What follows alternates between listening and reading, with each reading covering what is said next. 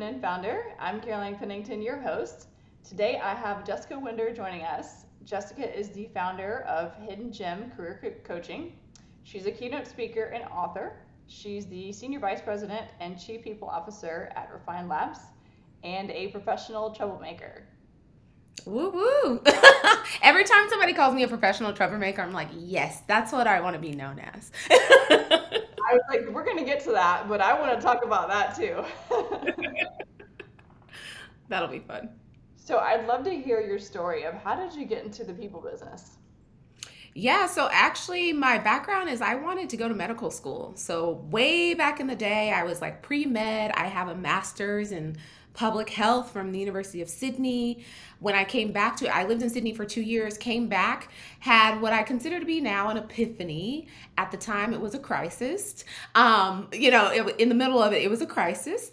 And I was like, I don't want to go to school anymore. I had gone from like undergrad to graduate school and I didn't take a break and I was just not having it and the thought I had gotten accepted to medical school and to tell my parents that we worked this hard and I got in but I don't want to go was uh, it was a lot. And so I had to tell them I don't want to go. And I had a friend who worked in HR, and I just said, Hey, I'm going to defer for six months, and then I'm going to go to medical school. I just need a job for six months. And so she actually found me a job at her same company in oil and gas as a, like a six month contract recruiter. Um, and just by the luck and grace, I had a manager there who believed in me and who I actually confided in and told I actually told her I don't want to go to medical school. And she was the first person I actually told that to. And so she was like, Well, if you don't want to go, I can teach you all the things that I know. And she really took me under her wing and everything that she did. She would like let me follow along when she would do conversations and onboarding and offboarding and terminations and, and I would just follow her along like a little penguin like everywhere she went you would see me. Um, but I stayed there for three years. So I ended it was a six month contract. I ended up being there for three years and that really laid the foundation because I did everything from payroll and benefits to like onboarding. She really just let me kind of go for it. Like anything that you can think of in HR as a generalist that was the foundation. Um, and then three years later, she basically was like a little baby bird. She was like, "Well, you got to go. We don't have it. We don't have a role for you." And it was a small company, so she pushed me out of the nest and was like, "You're ready to be a manager, but uh, you're not going to do it here because uh, we don't have any spots for that." So yeah, that was 13 years ago, and I've been doing people ops ever since. Such an amazing story. I mean, to go from having a med background and then to all the effort to get into med school yes. and then having to have the courage to tell your parents, okay, I've gotten into med school. I'm clearly very smart, but I'm passionate about doing. I mean, that must have been a huge change. And then to go into yeah. the people business is like, it sounds like you really had to bootstrap your way up from learning from nothing to from nothing. Yes, I didn't even know what HR was. Like literally when I got the job, I googled what is HR? like I had no concepts of like what happens in business because my mind frame was one track, medical school, medicine, science, biology, and so it was completely left field. Like I would literally go home at night and google business terms. I had no foundation. Like I didn't take I think a single business class in college. Um, so it really that is why I'm such a big advocate for mentors because I without her I would not have been where I am today because she knew that I didn't know anything and she still decided or you know saw something in me that I could figure it out. That's amazing. And then your book, The Hidden Gem, talks a lot about the hidden gems. And I want to talk to you more about the hidden gems within existing employees that companies currently have, and how do how do companies identify those hidden gems within their existing employees? And then once they identify the hidden gems, how do they really harness those skills and talents to make that employee thrive and be productive? Mm-hmm. So the whole reason, the whole concept behind hidden gem is I am I don't consider myself to be a hidden gem because I'm very vocal. I once put together an entire slideshow presentation on why I should get a promotion. So I was very, I'm very in your face, and this is why you should choose me. Like, that's just the type of person that I am. But with friends and family and coworkers, I would sit and I would watch and I would see how people would be passed over that were very qualified that could do the job but they were too afraid to say anything or to speak up. And me being me i'd be like well you need to do this. And they're like well that's just not my personality. And i uh, it took me some time to understand that but that's where I got the concept hidden gem that there are all these people, whether it's someone who's a person of color, whether it's someone who's like an introvert that don't feel like they can speak up or they can put their name forward, that we're just passing over and saying, like, oh, but you know, they're here, they're doing that job, but we I don't think they can be a manager. I don't know how many times I've had conversations with people where I say, oh well why why not this person why would you want to go externally and they will say oh this person doesn't have an executive presence but they can do all the other things of the job. They normally have been doing the job, they just didn't get the title or the salary increase. And I feel like that is absurd. and so I wrote this whole book, and it's mainly like journal entries and like my personal things that I've been through because I think there are so many hidden gems, and you have to speak up, even if you do it in your own way. I'm not saying everybody has to do a PowerPoint like I did, but if you do want it, I do have a template. Um, I did get the promotion, by the way, after that presentation. But I think there's something to be said about people's strengths and like looking inside the organization first before you go external. I don't have any issue. I started out as a recruiter going external if you cannot find it internally. But I truly believe in growing your own. I would say too in that example you just gave about maybe an executive who doesn't have executive presence mm-hmm. and they check all the rest of the boxes, that would be an opportunity where leadership could get an executive coach to come in Absolutely. and help them. And that just would take, you know, you know, a couple months of coaching yeah. and then hopefully at that point that person would at least develop those skills and maybe they're not natural, but mm-hmm. they can develop them.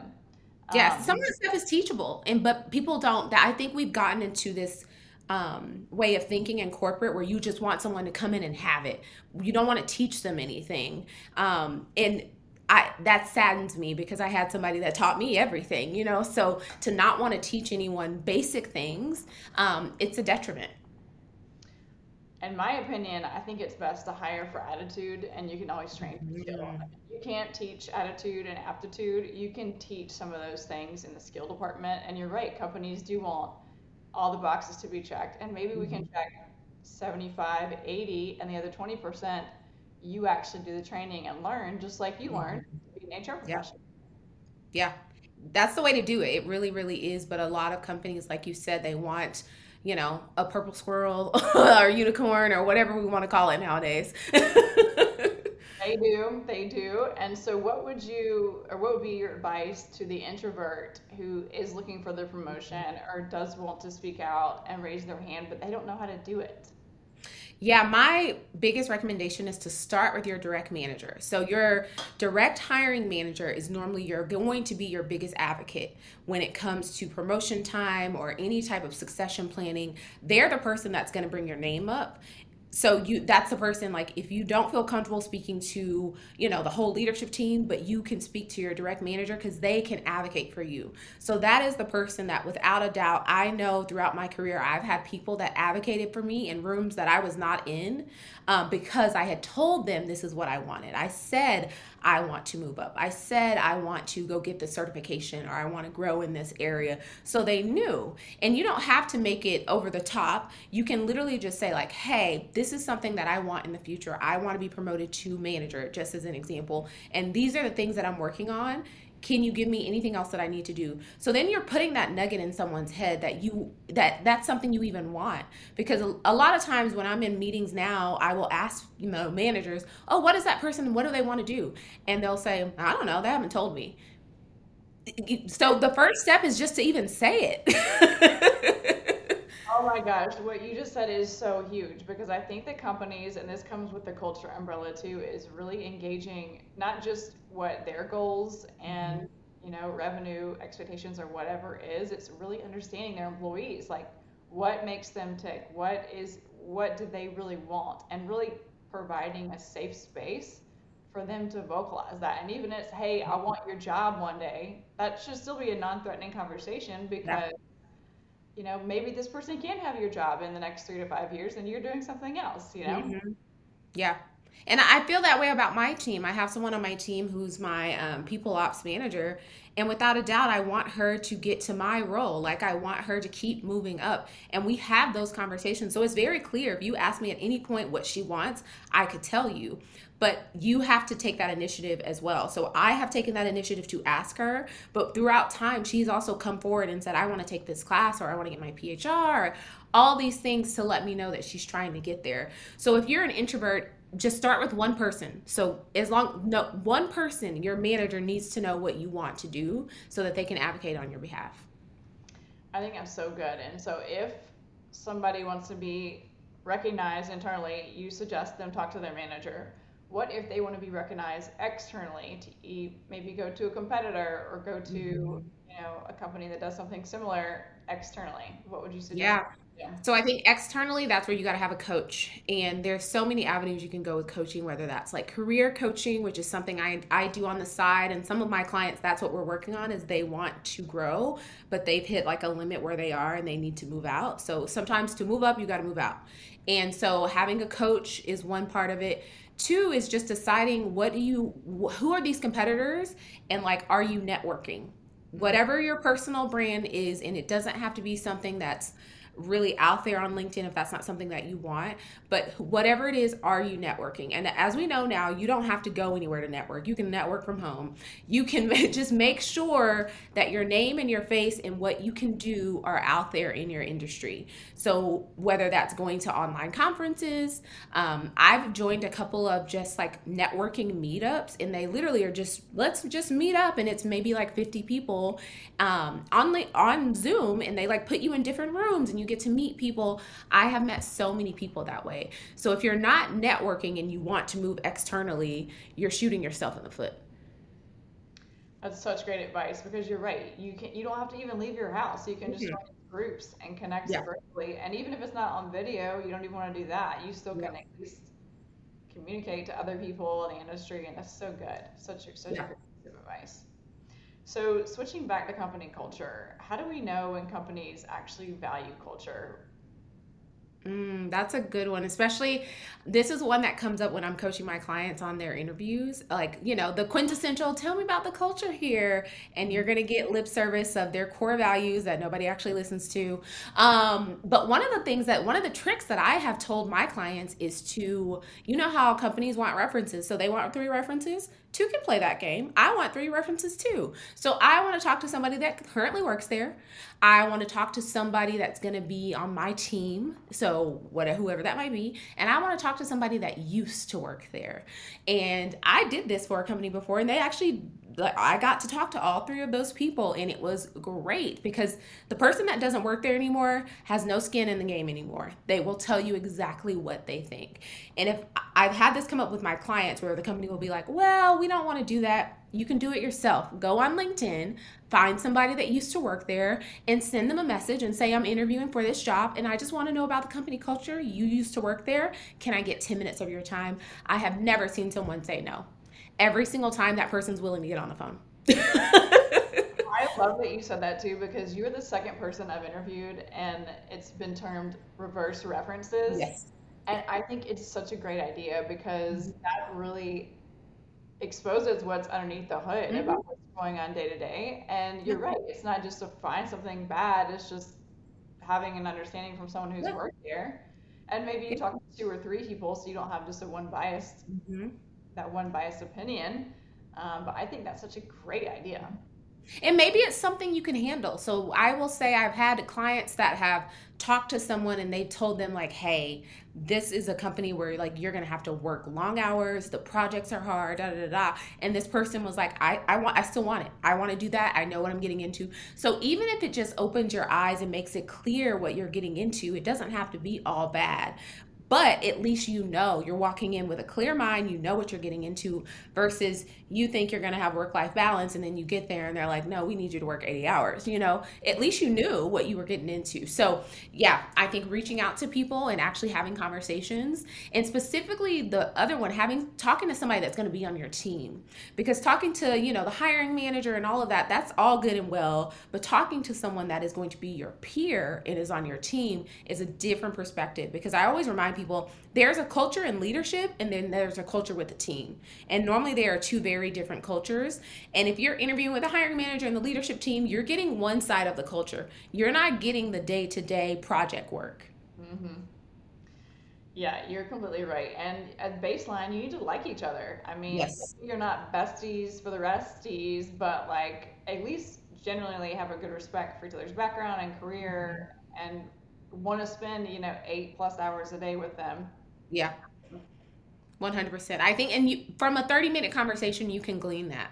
Within five minutes, I can tell you if me and somebody's going to get along.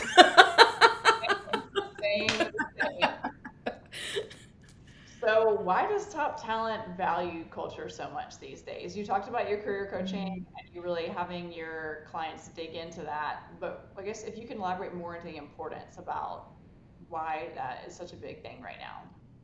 I really think it can make or break the employee experience. So you can love your task. So whatever your task is that you're doing, let's say you're you're project manager, you're working on amazing projects that really fulfill you. But if you are mentally drained by, you know, leadership or or particular someone, it doesn't even have to be a member of leadership, it can be a peer it's going to have an impact on your work. No matter how you slice it, you can love what you're doing, but if you don't like the environment or you don't feel like you are valued or respected, it's going to show up in your work. So that is why most people that are looking for jobs right now, they are so keen on the culture and what is it actually going to be like because it's how it makes you feel when you go to work you can love what you're doing, but let's be honest, most of us don't work in a silo. So you're still going to have to interact with people, even if you work from home. I work from home. We are a fully remote company, um, but I don't work in a silo. I still have to work with a team. And so it really makes a difference on, I even think, just like your psychological health if you don't like what you're doing or who you have to do it with. Definitely. That's so huge. Um, and so, how can talent acquisition and HR contribute to being part of enhancing the culture? Let's say maybe the, the culture is good, could be better. I guess mm-hmm. what how does that role play out in your space?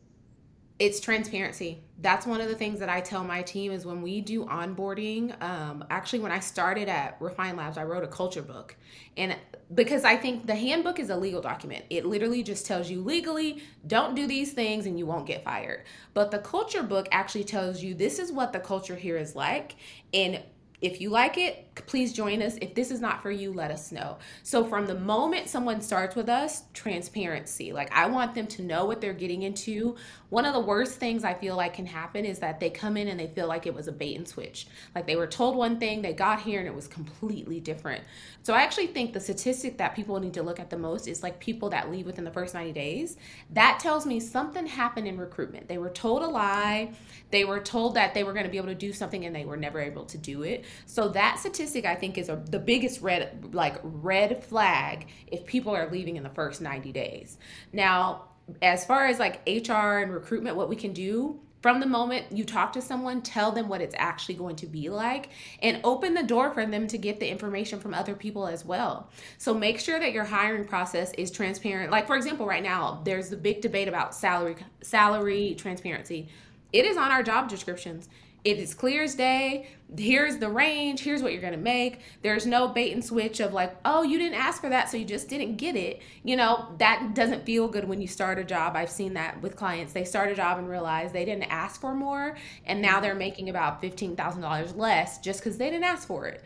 That's not a good feeling. You think they're going to stay? No, they're getting out of there as soon as they can. So I think the word for this is just transparency. I love that you brought up the pay, pay transparency topic because I'm huge about that as a mm-hmm. recruiter. You know, I think that and I'm completely transparent with candidates too. I mean, I treat candidates how I want to be treated baseline. I've done that for 15 years. Um, I think it's the reason I've been so successful in this space because of that. And it's such an easy mm-hmm. concept, but it's a lot of people don't do it because a lot of companies want to get a candidate at a discount or yes. um, you know, save some money here and there, but then mm-hmm. you're really it's just going to leave in a year, six months, mm-hmm. or whatnot. That's going to cost them more money in recruiting and to get on the hamster wheel again. Um, and they're so going to find out because people talk nowadays. They are going to find out. So where's the balance then of with the pay transparency and not having, you know, every candidate come in maxing out that. Mm-hmm you know, high pay band. What, what would you advice there? Yeah, so one of the things that I'm a big fan of is giving people a range, but telling them this is the average. Because what normally happens is people say, like, I, you say, oh, the range is 90 to 125. They say, well, they want to know well like well what's the average? Like where are people? So if you say most people in this role right now are making 115 at least they feel that's fair. And the biggest thing that comes up is lack of fairness. People feel like you're not giving them enough information. And i know we've all seen the memes where it's like a shoot off of like like a shoot down of like tell me what you make. No tell me the salary range. You know what i mean? Like it's so funny but it's so real. And it it just comes down to fairness. Like people want to be paid fairly. So if you told me most people in this role here right now are making 115, then I would respect that. But if I think that's the bottom and you told me the range was 125, then I want 125. You know, mm-hmm. so making sure that you're saying the range and what is the current average of the people that actually work there because at least that gives people a starting point. That's wise, and everyone's going to come in with different ranges of experience oh, yeah. and different levels. And I mean, obviously, if you have more experience or more you can add to the table, you're going to be on the higher end. But I mm-hmm. think you're right about managing expectations. And so, and I know the companies think that employees don't talk. Of course, they all talk. Oh, they do. Absolutely, they do. I know there's no stopping it, and there's just like you might as well just be transparent about all of it, mm-hmm. and you know hopefully the employee won't take that personally or whatnot, or if they do have a problem, come to HR about it or whatnot. Yeah. But hopefully through the recruiting process, they don't experience that, and so they'll stay. Yeah. And I think this new generation, like Gen Z are not playing any games. First of all, we all know they will talk about everything. They will tell their salary on TikTok all day long. So it's just funny because they have no quorums about telling you exactly what they make. And then they want to know how much you make. So it's very, um, I've seen this happen. I actually was at a lunch one time and this young lady um, I didn't know was very much interested in HR, and she's like, "Oh, so how much do you make in HR?" And it was just really a flippant comment. I'd never even met her before, and I was like, "This is very interesting." But you know what I mean? I never had like a complete stranger just ask me what my salary was, and she had no qualms about it. Like you could tell she didn't think twice about it. So that tells me right there that if she's willing to ask me, a stranger, she would definitely ask her coworkers. You're so right about Gen Z, and they're taking over. I mean, they're almost 25% of the job market right yes. now. Yes. I mean, and so companies are having to adjust to that. They're having to cater to that audience. They're having to recruit so on social media and mm-hmm. apps and all the different ways they can get in touch with these individuals. And yeah, they're going to want to know about the pay transparency and what's oh, yeah. they're making. Yeah. And they want to know, it's not just they want to know what their peers are making. They want to know what leadership is making. Like I've definitely seen I'm I'm not on TikTok, but I have a niece that's 22, and so she'll send me videos that she thinks are like HR related, which is really funny, and she'll say like, "Is this real or what's going on here?" And so she sent me one where the lady was asking all she was like just going around and asking random people, "How much money do you make and what do you do for a living?" And I found it fascinating. Wow, I didn't know that about leadership, but that I mean, I'm not surprised either because I mean, they are demanding that and they're mm-hmm. getting it and it's just going to continue as they continue to take over the percentages of the market mm-hmm. and everyone's going to have to adjust. so. Yeah. It's definitely happening. So that that ship has sailed. that is right. And so as we wrap up, tell us more about your book, The Hidden Gem Within, and where can our listeners grab a copy and where can they find you on social? Yeah, so The Hidden Gem Within is on Amazon. Um, I'm so excited that it's just like out in the out in the sphere. It's out there for people. And so just to give you insight, it's a career focused journal. So it's part journal entries and prompts, and then part me telling stories about like things that I've been through or ha- what it is like to work in a corporate workspace based on my experience. I've been doing HR for about 13 years now and kind of me working my way up, like I said from the beginning, not knowing any business terminology to now being an SVP of people and how that happened and all of that. So you can purchase a copy on Amazon. I would really appreciate it. I love all types of feedback and reviews. And then I am very active on LinkedIn. So you can find me on LinkedIn.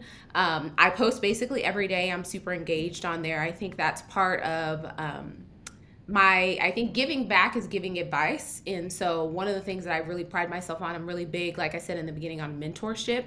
And that's one way to do it is to have a personal brand and talk about things that you've been through or things that you see on LinkedIn. So that's something. So if anybody wants to chat, I'm always completely open. I do um, what I call little like 30 minute coffee chats, where if somebody just wants to have a 30 minute chat and talk about their life or their career or want some advice, um, I try to do like two or three a week, um, just randomly, whoever wants to talk, and you know, I'm open. I love that. Well, thank you so much for your time. I appreciate you joining us. Thank you.